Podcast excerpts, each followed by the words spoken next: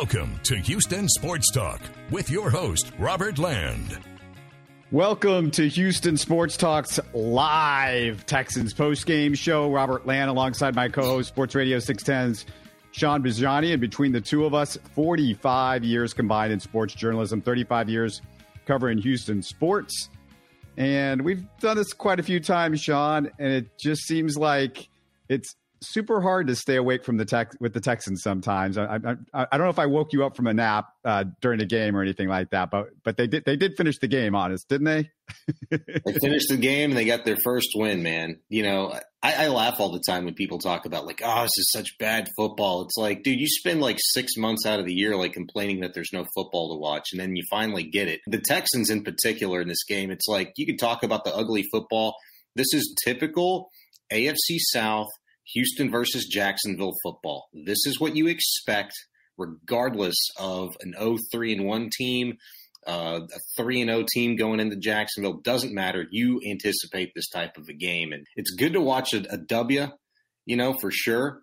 But I love the fact that the Texans defense, who we've kind of used the term this season, bend but don't break, literally played it just that way. They bent a little bit, but they did not break. In fact, they ended up breaking Trevor Lawrence and that Jacksonville offense down pretty good in the second half. The one thing that the Texans defense has done really good is they've been good at the goal line and they've been good in some of the short yardage situations. And I can't always say that about Texans teams. So if you're looking for a positive for this defense this year, I think that's the difference that I've seen from past Texans teams. And by the way, we need you guys to subscribe, like, and comment on YouTube. That's how you can support the show. Make sure to look for our midweek show with the latest Texans, Astros, Rockets, and Cougars conversation. Don't forget, we're going to go live for Astros post game shows this week, starting on Tuesday. So Tuesday and Thursday, look for me and Steven. Uh, my OG host is going to come on with me to talk a little Astros and the post game show. So let's get to this one, Sean. We like to take it possession by possession.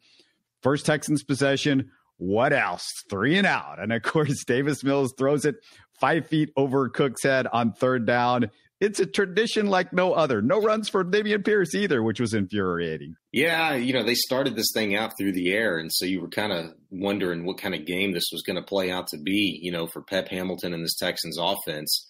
Cooks almost made a great one handed grab there on that play that you just mentioned. But, uh, you know, it looked like Davis Mills was going to have another long, miserable day through the air with that high pass, as we've seen him through the first four weeks of the season really struggle uh, with those high balls, especially early in games. Yeah, he he uh, continues to. I mean, it's five weeks they've had to figure that out for the Texans. Like, what? How can we get Davis Mills to not throw the ball five feet over a guy's head in five weeks? They haven't figured out. So next Jags, or first Jags possession, I should say, Texans force a three and out.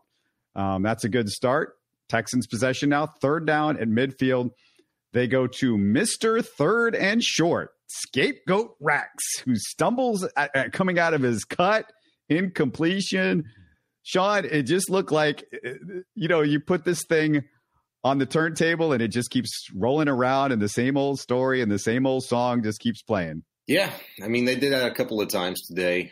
Again, you know, fortunately for Dameon Pierce, I think he showed enough today. They seem to go to him a little bit more frequently.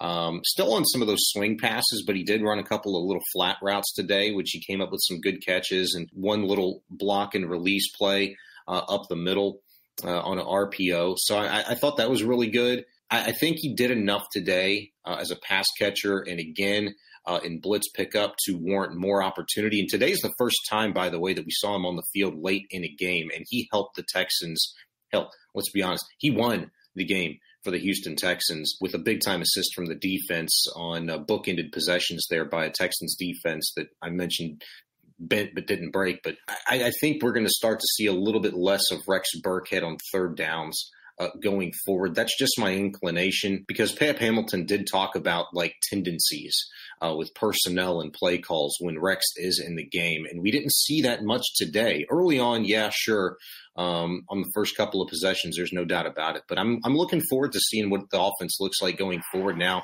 that they kind of were able to do some things on the road um, today. So maybe there's a little bit of an adaptation from Pep Hamilton in this offense going forward.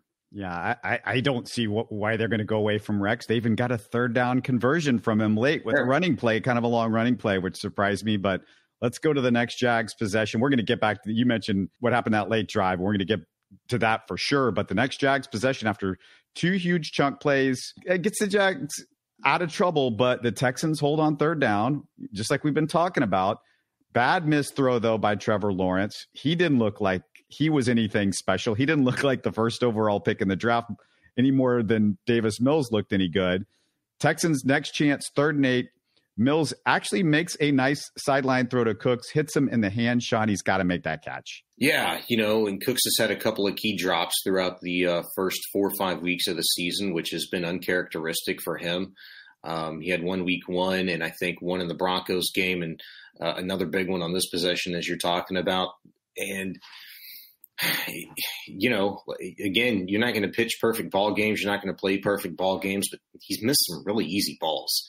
That's got to be a little kind of concerning. And I don't think it's just a focus thing or anything like that. I just, I don't know what it is. Uh, sometimes those things for a guy that you trust and have such high expectations for to be Mr. Automatic, sometimes there is no reason. And you just, he's going to catch those balls more times than not. Unfortunately, um, he's not helped Davis Mills' case early on this season.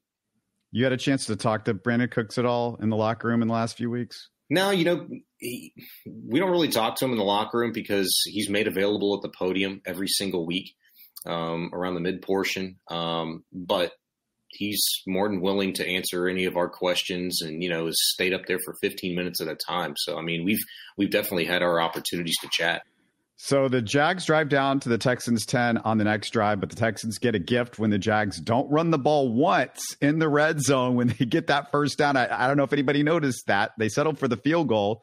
Texans were giving up eight yards per carry after that drive. Nothing's changed on the on the run plays, but they they, they got it together a little bit as the second half rolled around. But after that drive, I, I got to talk about this, Sean, because the TV sideline reporter, and I, I can't pronounce her name, so I'm not even going to try to, but she quoted Pep Hamilton on Davis Mills saying, quote, he's trying to teach him how to be a leader. That's what she said. He's trying to teach Pep is Davis Mills how to be a leader.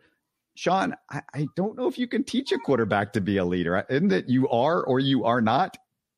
Um, you either have those you know qualities or you don't.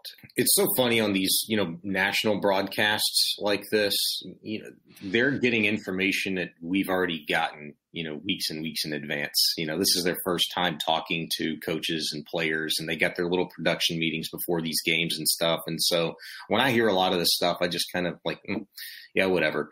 Um, they have to dumb it down for the broadcast a little bit. But just in, in regard to the point I think yes, you're you're you're you're right for the most part. Like you either have those qualities or you don't, and I think they do believe that Davis has some of those qualities. And one of them being is that he's not a guy who gets too high or too low. Um, you want a guy that's going to be even keel and command a huddle, command a locker room. I don't think he's there yet. And they also made another mention in and around that part where they're talking about Pep teaching him how to be a leader where it's like, hey, you got to talk to your guys and let them know what you expect from them. Well, they expect a lot from him as well because he is a starter. But I also think that the players know that Davis is not an experienced guy, even for a rookie. Um, and just given the circumstance. So I, I, think it's just kind of an interesting situation here. But in, in regard to teaching a guy how to be a leader, yeah, I think you can. I, I, I, think you can. You have to be able to put him in positions. You have to be able to give him the tools. You have to be able to work with him on how to approach certain situations, whether that be on and or off the field. And so I think you can do that. Um, but look, at the end of the day, it comes down to a little bit of moxie and a little bit of grit, and whether or not you're just going to be able to be able, make make the plays when the stage is the biggest, when the lights are the brightest, and when it's crunch time. And through five weeks, we haven't really seen that. Today, like I mentioned, Dameon Pierce, this was his game. I thought this was an excellent opportunity for Dameon Pierce to expose Jaguars' run defense that was maybe uh, sold as better than advertised um, or not as good as advertised. It, they came in today eighth among amongst uh, the best rush defenses in the entire NFL. And I thought those numbers were skewed just given their circumstances and how games broke down for them to this point. So I, I think uh, I think Pierce and the Texans did exactly what I expected him to do in terms of the run today. I think it's going to be interesting to see how Davis Mills operates coming off of his first win this season. Yeah, you set me up perfectly for the next drive because Dameon Pierce helps them drive down the field. It was mostly Dameon on that drive. They get to third and four. They decide to run Pierce. Sean, I don't know if I had a much of an issue with them running Pierce on third and four because it's not like Davis Mills is super successful on third and four, and, and Dameon has been so good in, in some of these situations. But Quessenberry didn't do a good job of holding his block right there. And I want to go back to second and five. Scapegoat Rex gets a handoff and gets nothing. And I mean, do we only carry two running backs? It continues to be an utter joke. I don't know why we can't throw throw somebody else in there when Pierce comes off the field for a quick blow and and somebody with a little bit more juice than Rex because it feels like every time Rex is in the in the game, he's involved in the play. It's a it's a throw to Rex, it's a run, and you've mentioned this, and then we just kind of feel like we're repeating ourselves, but we just kind of keep saying it because it keeps happening. Well, you know, I, I, did just mention that, You know, Pierce, I mean, not Pierce, but uh, Pep Hamilton talked about the tendencies, which he was asked about a couple of times, once by me and once by Brooks Kubena this week. Um, when Rex Burkhead is in the game and it's a third and short, third and manageable situation, or a fourth and short, and they're going forward, um, it's been Rex Burkhead in the game, and he's either going to run it or they're going to look to try to check down to him or get him a little, a little swing pass or a block and release kind of pattern. Um, so yeah, I, I, think that's something that I noticed um, corrected today slightly. I, I, thought it was a horrible play call, to be honest with you, on third and manageable, to be quite honest with you, because Pierce pulled off runs of 12, 7, and 17 on that drive, and you have a third and four. And again, you go with that tight little bunch set offensively. To me, if I'm a defense, that's exactly what I'm anticipating when I see that, because you're you're not by by by bunching it up you're banking on yes, your power back, your downhill runner, a guy who's certainly capable of doing that, getting you the yardage, but you have to pitch a perfect ball game in that particular snap, that instance. You have to get all of the blocks. You have to be able to get to the second level. Too much has to go right in a small space. Spread everything out, show a little pre-snap motion, get into the look that you want to get in if you're Davis Mills and Dameon Pierce, if you're going to give him the ball. But just don't be so predictable. Make the defense think. And that's what I feel like Pep Hamilton has failed to do in some big moments, whether it be early or late in games. And fortunately for them in this offense today, Dameon Pierce was able to do enough. And that series in which the Texans were able to eat up about four or five minutes on the clock where they were driving and Pierce refused to go down, pulled off that 20 yard run late. I mean, that really saved their butt today because if not for that drive, I really felt like this was going to be a Jacksonville game you've said this before, but I, will repeat it because I watched the game today, and again, I thought, where are the misdirections? Where is the creativity on offense? It it feels like I can guess what the Texans are going to do on most plays. And Sean, you know, we talk about it because I watch other games. I know what Sean McVay does with uh, the Rams. I see Andy Reid. These guys are good for a reason, and it's not because they're running the same old vanilla situations and the same old vanilla plays. I just want to see a little bit of difference in what the Texans run, and, and you just never see it. Here's what we don't see, though we don't see the practices. Um, and I'll go back uh, just as a brief example last week's 75 yard run for Dameon Pierce. He said after the game that was a play in which they'd run in practice and really had trouble executing it. They hadn't they hadn't run that play right once in practice and they decided to run it in the game last week, and it goes for 75 yards and a touchdown. What we don't see is a lot of the creativity that maybe Pep wants, maybe be executed in practice, and maybe be comfortable enough to use in game situations. So I think that is a problem. And that is something, too, that needs to fall on the shoulders of Pep Hamilton and this staff um, to get the players in a position in practice to where they are getting these reps, they are executing these reps, and they have the confidence to use the player's skills in a game situation that would benefit your offense to continue to move the chains. And that's what we have not seen.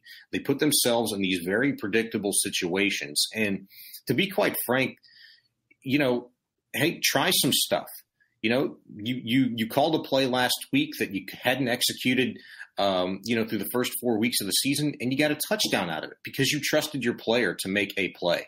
And the Texans do have players on both sides of the ball, but offense in particular, to where if you give them the ball, let them make a play for you. OJ Howard being one of them, Nico Collins being another. They gave him a great 50 50 ball in this game today, and he went up and got it and made a great play in a big moment for the Texans. Same thing with Dameon Pierce. And even Rex Burkhead, you have to give the guys props who pulled up that nine yard third down run for the Texans.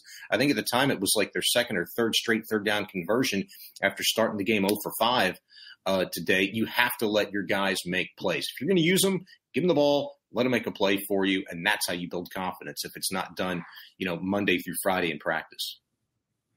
Agreed, agreed, agreed. Um, game tied now at three after Fairbairn's field goal. Jags on offense. Garrett Wallow, great play in coverage, a rarity for a Texans linebacker. Then Desmond King with the huge fourth down pass deflection.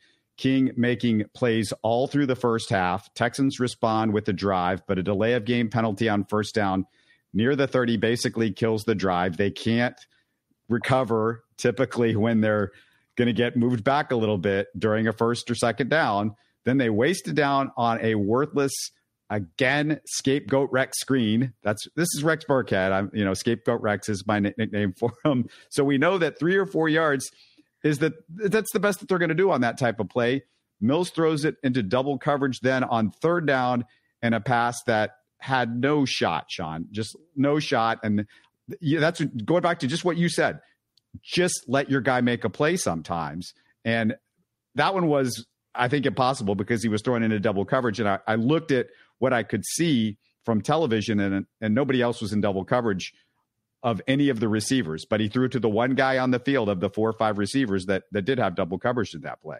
Well, unless the defense is doing something exotic where they're going to drop an extra linebacker back into coverage and you know only rush four or five guys. If you have double coverage in the secondary, somebody else is going to be singled up, and you got to be able to find them. And whether that uh, player is able to run into some space if Mills couldn't get through a progression in time, uh, you don't know. That's something you have to go back and look at the all 22 on. But yeah, look, Mills in that particular situation, um, it was a bad ball. It was a bad look. Uh, it shouldn't have happened. Um, and, and, those are situations, again, where I, I think if you go back and look at the film, ask yourself the question Are you seeing the Texans run something shallow, intermediate, intermediate and then deep into the field? Um, with their route concepts. And I don't think we see that all the time. Um, I, I, think, you know, the bye week kind of comes at a perfect time. I know a lot of people were complaining that it's a little too early in the season, especially now we're going to a 17 game season for the second straight year. Usually the Texans have it around the perfect time, around weeks eight, nine, or 10, something like that. But this might be a good step back self scouting, reevaluating like some things that the Texans can maybe tweak offensively after having a pretty good sample size of five weeks now under your belt, getting your first win on what Pep Hamilton can maybe do um, to tweak some things offensively and give Davis Mills more opportunities, maybe make it a little bit easier for him as they've said to this point numerous times this system under Pep is vastly different than the one uh, that was in place last year, where a lot of the responsibility was on him. If they can put in some quick, faster reads for Mills, um, then maybe they can start to open this offense up as the uh, rest of the season rolls along. Well, you've got more confidence in them knowing how to adjust over two weeks than I have because I've seen them not adjust over one week and another week and another week and another week. But let's get to the next possession after Fairbairn hits. By the way, his second 50 yard or more field goal. So that was good stuff from Fairbairn in this game. But final few minutes of the half, Jags drive down the field. They get a call. They get called for a holding, and then on third down, looked like Travis Etienne fumbled after the catch. Pitre recovered, but it was overruled. Called an incompletion. I, I thought it was the right call, Sean. It, it looked like he had not really got the ball totally in his possession by the time uh, the fumble happened. Yeah, that was kind of an interesting play. And as you say that, I'm thinking back to even when Dameon Pierce fumbled towards the end of the game and they reviewed that and the call stood as uh, he was down by contact. That that even too was pretty close. I didn't think that was a bad challenge at all by Jacksonville in that instance. I thought it was close enough to where they had to throw the flag. And with this um, play that you're talking about, the uh, pressure by Maliek Collins, which was great. He made a couple of big flash plays early on, forced Lawrence out of the pocket. Kirksey forced the fumble. Pitre recovers, as you mentioned. Um, ruled an incomplete pass. I, you know, I forget who the guy, the former referee they bring on to uh, uh, break that whole thing down, but he said possession, two feet, and a football move. Well, you know, the problem for me in that instance was as he was getting his second foot down, the transfer was taking place for him to get ready to make a football move. I thought it was a catch, and he was losing it on the transfer. To me, you catch a ball, you're transferring it. It's the same kind of thing that we see in baseball sometimes. You get the runner stealing second base, the throw down to second to the shortstop, and they catch it. And uh, or, or, a double play and not a stolen bag, but you know you lose it on the transfer. Well, if you catch the ball, you know immediately, you still get that out at second. You lose it on the transfer. To me, it was kind of the same thing, and these calls are always kind of head scratchers. But you know, fortunately for the Texans, you know, did set up a 25 yard attempt for the Jacksonville Jaguars in that instance, and they tied the game. But fortunately for the Texans, it didn't go for seven um, in that instance, so they got a break there. Well, I, I agree with you. I would rather the NFL side on somebody catching a ball and maybe having a fumble over not, but nothing's changed over the last 20 years. They always seem to side on the on the most the least interesting, I should say, side that they can do it. So I, I mm-hmm. totally did not expect that one to hold up. And you know, frankly, if we're going by what the NFL does on every other type of one of these plays, then that was the call to make. So first possession of the second half, Jags walk it down the field. Terrible pass by Trevor Lawrence into the end zone, right at Stingley. The only thing Stingley screwed up was trying to run it out of the end zone. John, he's tackled yeah. at the one yard line. Yeah, you know, uh, you could say, I guess, maybe a rookie mistake. He got a little excited and wanted to try to uh, stack a great play on on already a great play with the interception. Uh, maybe if he's a veteran, you know, he's got the the foresight um, to where he takes a knee there, and the Texans move that ball out, and uh, who knows what that drive yields after another great defensive play by the Texans, which they made plenty of. Um, in both the first and second half, unfortunately, you know, which I, I feel like something that we're kind of glossing over is every single drive, Robert, that the Jacksonville Jaguars had yielded a big play. The Texans gave up. I stopped counting at seven, and that was like midway through the third quarter. I'll bet you they gave up eight, maybe nine max plays that went for 20 plus yards or more. The fact that the Texans defense gave up big plays seemingly on every defensive possession, but were able to come up with a good pass rush, a stop on a third down, a turnover. I mean, that was absolutely huge. And so Stingley with a great job there um, in the red zone, picking that ball. Sure, it was a mistake, but I mean, what what a just a stop to prevent a score there for the Jaguars, which could have changed the complexion of this ball game in a big way. Well, Luke says in our comments, and uh, a nod to Luke uh, Losser, uh, good observation the Texans defense cannot play in space. They lack the talent to cover the whole field. And speaking to what you were talking about, Sean, and, and speaking to what Luke says, covering the whole field, I mean, Grugier Hill is a disaster. I cannot imagine that there's not a guy that you could get off the waiver wire that does more on defense than Grugier that is, you know, just does anything because – I saw Grugier Hill just running into block after block on running plays. He was not making a play on running plays. We haven't seen him do that this year. I, I don't know what he does well on the field because he's also terrible in pass coverage and he looks extremely slow and plotting. It's like I'm watching Brian Cushing all over again.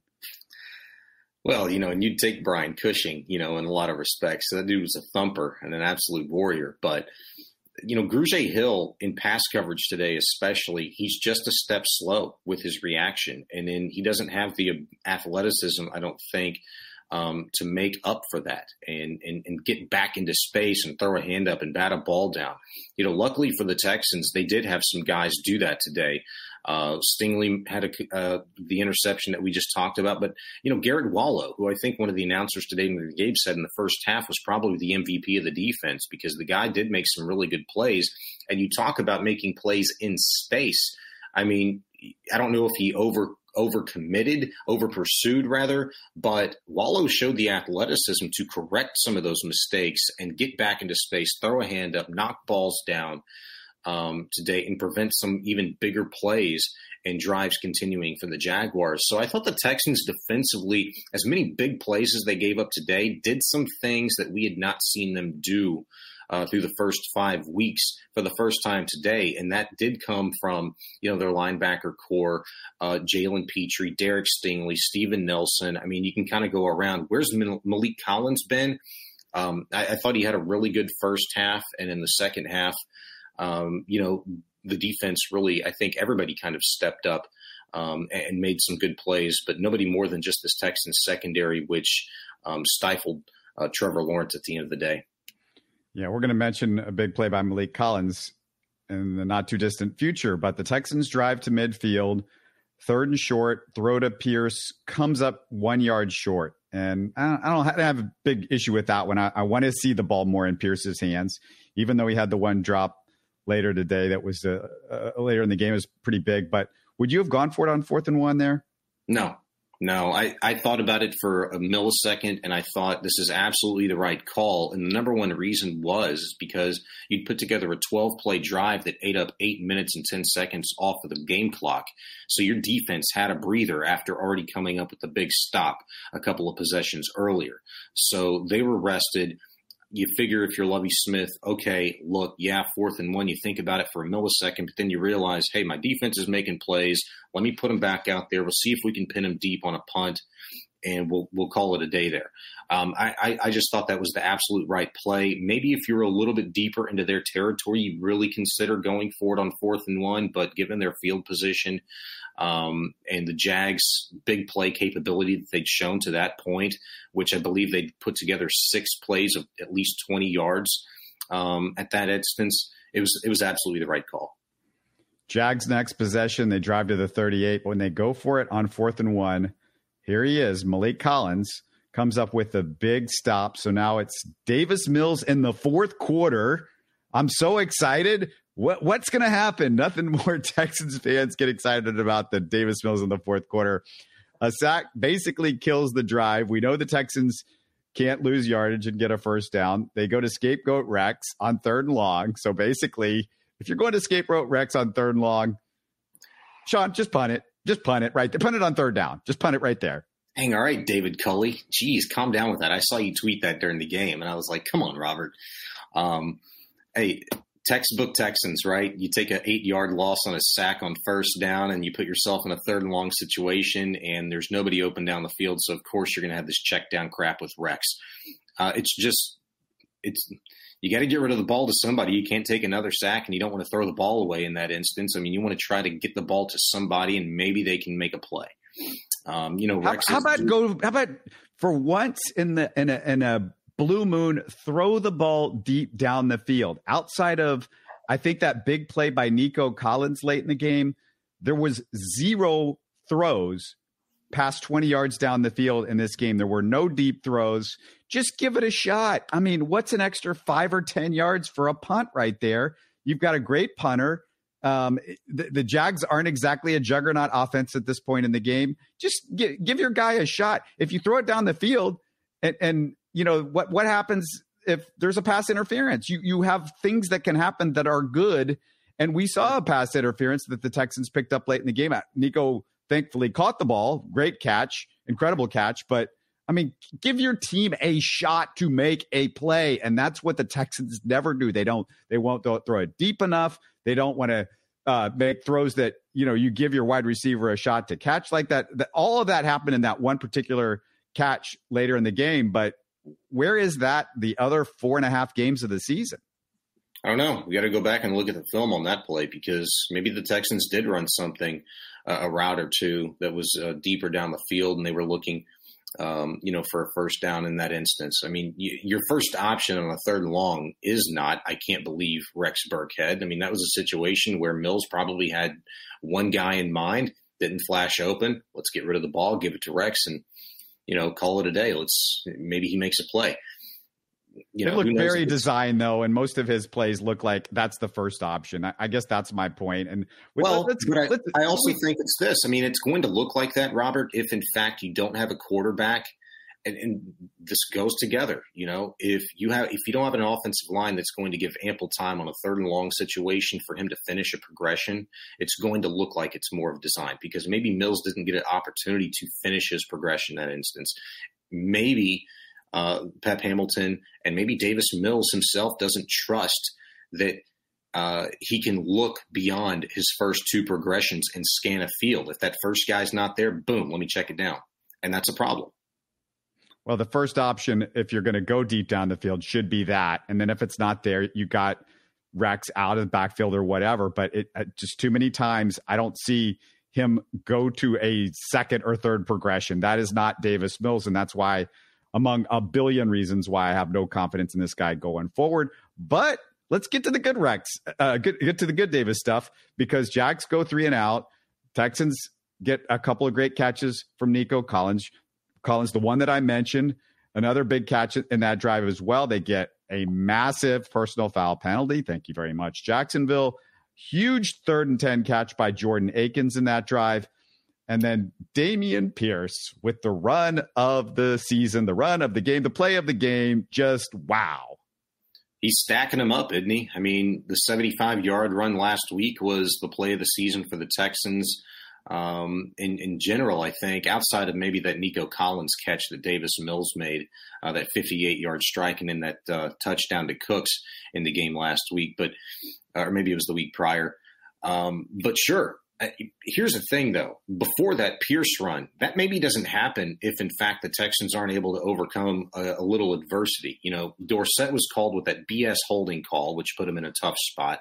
There was that miscommunication between mills and howard on a route. It looked like mills thought howard was supposed to run a curl towards the sideline. Instead he stayed upfield. Uh, so that was a mis- miscommunication there. That put him um, you know, in a bad position, and they were the beneficiaries of that roughing the passer call, at personal foul on the Jags, which was huge. That set everything up. Then you had a little breathing room. You know, you fit one into Collins, and then you uh, find Akins on the sideline for a first down, and then it's Pierce time. And I thought all of those things for the Texans to be able to come, overcome some of those adversities um, in that particular possession, I thought that was huge. That set Pierce up. And Pierce, that dude, I told you, I, I think after week one, by season's end, we're going to be talking about one number in particular with Dameon Pierce, and it's not going to be a thousand yards rushing. It's going to be yards after contact. And they flashed a graphic up during the broadcast today 310 yards or 313 yards coming into today's game on the season for Pierce. 301 of them were after contact. I wonder what those numbers are today because that guy in that 20 yard run alone, Robert broke five tackles. Maybe you make an argument for six, you know, on that last little uh, uh, pile that he bust out of. That guy is absolutely incredible. He is a star. I don't care. Um, the guy, the guy should run for well over a thousand yards this season, regardless of what the Texans continue to look like offensively. If they don't give him the ball, they're doing it wrong. The only reason I'm watching the games anymore is because I want to see what Dameon Pierce is going to do with the football. And speaking of, you mentioned there were some overcoming some stuff in that drive. The Dorsett penalty I thought was real questionable, like you said. It just yeah. felt like they were getting nitpicky for some reason.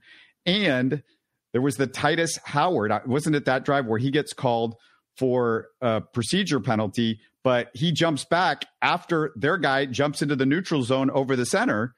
I mean that that yeah. was the initial thing, and you know when you jump in the neutral zone, the play should be over with at that point. Uh, especially when you're right over the center. I just thought that was just a no brainer that they were going to give this the, the uh, nose tackle for the Jags the the penalty right there. Yeah, hundred percent. And they even made mention of that on the broadcast. Uh, you know, I thought uh, Feely did a really good job in his analysis today. Um, he said the same thing with the Dorsett. The problem is, you know, for for players, everything is kind of bang bang in an instance. You know, for the referees, some of that stuff is very bang bang as well. When you see a player's hands get outside of the shoulder pads, you're going to throw your flag nine times out of ten. Um, the problem is, are you able to slow your brain down you know, compartmentalize what you're seeing and understand that a 175 pound Phillip Dorsett is probably not leveraging himself in any type of way against a 320 pound guy. in that instance, like that's just not a hold. He didn't move him. He wasn't moved. It was a quick grab, bang, bang. And that was a BS call. 100% right on the neutral zone, which what should have been a neutral zone infraction. And I don't know if it was the back judge, you know, somebody fell asleep at the wheel there, but that, that flag should have been thrown uh, before Tytus Howard's uh, false start flag uh, was thrown. There's no doubt about that. But those are the kinds of plays that we talk about on a Monday morning that could be a difference in a win or a loss. And the Texans were able to overcome some of that and some miscommunications to their own doing offensively and get the ball to a guy that they had not been able to give the ball to late in a game in those kinds of situations for five weeks, Robert four weeks leading up to this one, and that's Dameon Pierce. This is the first time all season that the guy's been on the field for a meaningful snap inside of the six and a half minute mark in the fourth quarter, and you did exactly what you're paying the guy for. That's why you signed him to a four year, four and a half million dollar contract because you know what kind of runner he could be. You know what you saw him uh, show in Florida on uh, limited carries and you've brought him along solely enough what he did in blitz pickup today as a pass catcher out of the backfield and pass protection and running the rock against the eighth best team against the rush statistically, they certainly didn't look like it today as Dameon Pierce, you know, made them look like absolute frauds uh, for a couple of those runs, that 20 yarder in particular. The Texans should have a a big time boost of confidence in Dameon Pierce and what he can do for his team late in games. He also made a couple of big blocks in the backfield. And one of those times he makes a big block in the backfield. They still get the sack, but it wasn't his fault because there were two guys running free. And this offensive line, you said a little something about the offensive line not giving Davis Mills protection. I think they do a good job. I mean, I, it, it, to me, Davis Mills gets happy feet too often. He gets a little bit, you know, nervous in the pocket. We didn't see that as much late in this game. Thankfully, he wasn't doing that. But the offensive line, again, I thought had a really good game. And and there was the bogus call on Tytus Howard, and otherwise you didn't even think about the offensive line. And there's a reason because they were doing a darn good job. I, I thought Quessenberry, you know, he's still a guy that you worry about, but he's your backup center, and that's what's going to happen with the backup center. So Pierce gets the one yard touchdown. It comes down to the Texans defense. Jags at midfield when Rasheem Green knocks down a third down pass. Then Trevor Lawrence misses a man deep on fourth down. Really, I don't know what he was doing on fourth down, but we'll take it. Derek Stingley had that guy blanketed. And the only thing I, I just want to say this about Derek Stingley the only thing that frustrates me about Derek Stingley is when I see him in zone coverage because you're wasting one of the best cornerbacks, I think, of the future by having him in zone coverage and not having him in man because he's been great in man this year, except for like there was a couple of hiccups maybe in that Broncos game, Sean, but otherwise, I mean, how many times have you seen him get beat in man this year? I mean, it's been very few. You'd have to really kind of go back and look and think about it. But I mean, the guy's been very, very good. Um, you know, and to battle through what Lovie Smith was calling a bruise. Stingley was in a brace all week at practice and limited at, at some point. Um, did even practice in full uh, with a brace on in practice this week. For him to go out and do what he did, uh, I, I, think today to have that kind of a game and to show no limitations whatsoever with that left elbow, shoulder, whatever it was, if it's uh, a hyperextension, uh, maybe we'll never know. But that guy's a tough sucker, and he's a baller and you could tell he's he's really kind of starting to find his way each and every week. You know he's doing something impactful and different and taking a step. And i think that's that's really cool to see. Um, you know in terms of like are you wasting the guy, you know, by having him in his own coverage? Look, maybe, maybe Lovie Smith, you know, takes this week um, to evaluate some stuff through the first five weeks of the season and sees that, you know what, maybe you're right. You know, maybe we can do some different stuff with Stingley. Maybe play a mix zone coverage, so to speak. Have zone on one side and you know man Stingley up on the other, and show some different kind of exotic looks. Maybe the Texans were going to feel more confident with their capabilities to do that when they get guys like Christian Harris back. Mario Addison made his Texan debut today.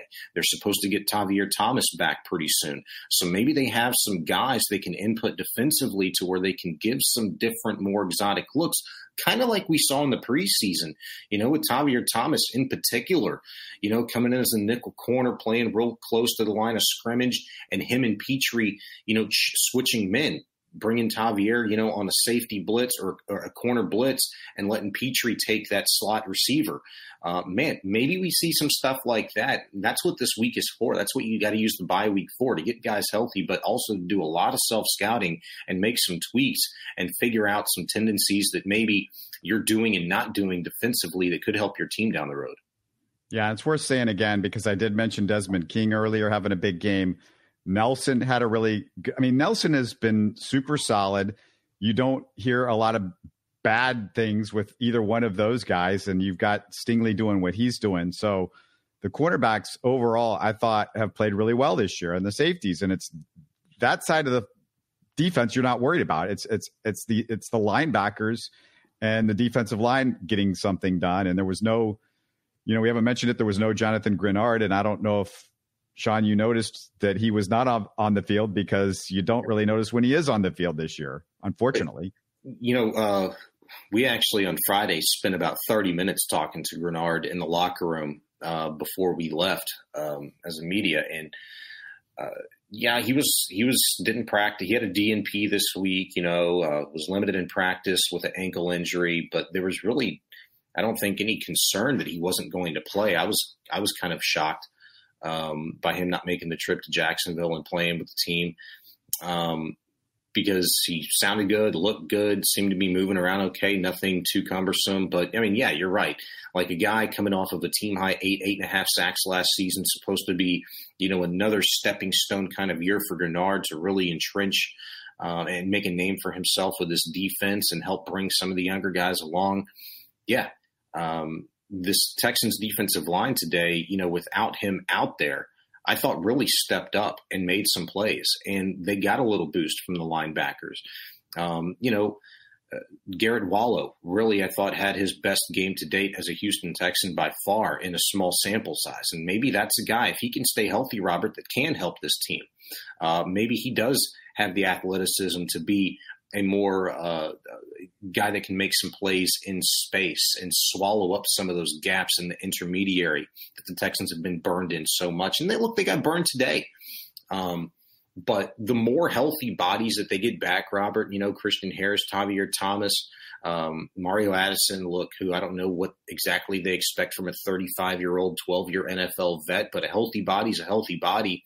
And uh, uh, a bulldog is exactly what he is. If they can squeeze the last little bit of juice out of him, you know, for a few weeks, then that would be a good thing because it's it's at the end of the day, you're trying to put these young players in position to make plays. Okay, we could talk all day long about hey, this team is not trying to win, blah blah blah, whatever. I want to see the dudes that are going to be here for the next four, five, six years and beyond be in position to be able to make some plays and give us something to be excited about. And before today, there was really only one one or two of those guys total. Um, you know, offensively, Dameon Pierce, Kenyon Green, defensively. I mean, my gosh, Derek Stingley and Jalen Pitre had stolen the show. I kind of like what I saw with Garrett Wallow today, and there's some other guys um, with that defensive line, Roy Lopez, uh, Kurt Hinish. I want to see what those guys can do if they can stay healthy for the remainder of the season. What impact they can have um, on this organization going forward. Can you see me? I know I'm going in and out. You see me okay? You can hear me okay? Mm-hmm. mm-hmm. Okay. I, I, see my videos going off and on, but uh, Nico Collins, four catches, 64 yards.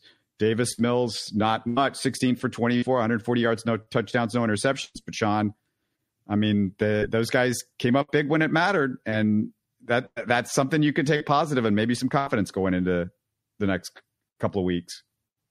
Yeah, no question. No question. You know, Nico Collins, um, he's not a guy that's caught 8, 9, 10, 11, 12 balls for the Texans, you know, in a game this season, but he's come up with big catches. And I think that's a big time confidence booster. It has to be. He talked about that this last week, what that 58 yard bomb uh, meant for a confidence boost for him and Davis Mills. And he was like, dude, we know Davis is an athlete. Like, we know he can make those throws. We just hadn't seen it in games. And he gave himself a shot last week and it, it he made good on it. Gave another shot in a big situation today and made good on it. You got to be able to go to other guys not named Brandin Cooks and Rex Burkhead in, in situations when you need it. And maybe it's games like last week and this week, and getting a dub goes an extra long way. Going forward, that's a good thing. Yeah, the Davis Mills line is not good, but the thing that mattered, fourth quarter, finally, he shows up in a big drive and he makes some throws. And and the big thing for Davis, like we said, just throwing to Nico and saying, "You make the play. I don't need to do it maybe my hour, you know, four guys or try to make this and thread the needle. Just give your guy a chance." And that's what he did on a couple of those big plays. Hundred percent hundred percent. And you know, let's let's see what they can come up with after a a week off uh, with this bye week and getting ready for the Raiders. And let's uh, you know they continue to play close, competitive games, and they made enough plays today to come out with a W. And so I want to see how the the young guys and the rookies take that and going forward. Yeah, that that'll uh, do it. The Texans finally get a W. They get their first win of the season, moving to one three and one. They get a bye week, so we'll do the live show in a couple of weeks. But me and Sean are going to come back and doing our midweek show. Like I said, the Astros post games are coming up, and uh, looking really forward to that a lot. Uh, it should be fun. Um, stay with us for all of that on Houston Sports Talk. We'll talk to you guys real soon. You're listening to Houston Sports Talk. Hey, you can support the show by subscribing on YouTube and commenting on the videos. Listen to Houston Sports Talk on Spotify, Apple, Stitcher, and Google. Don't forget to tell a friend and share our show on social media. Spread the word, everybody. Thanks for listening.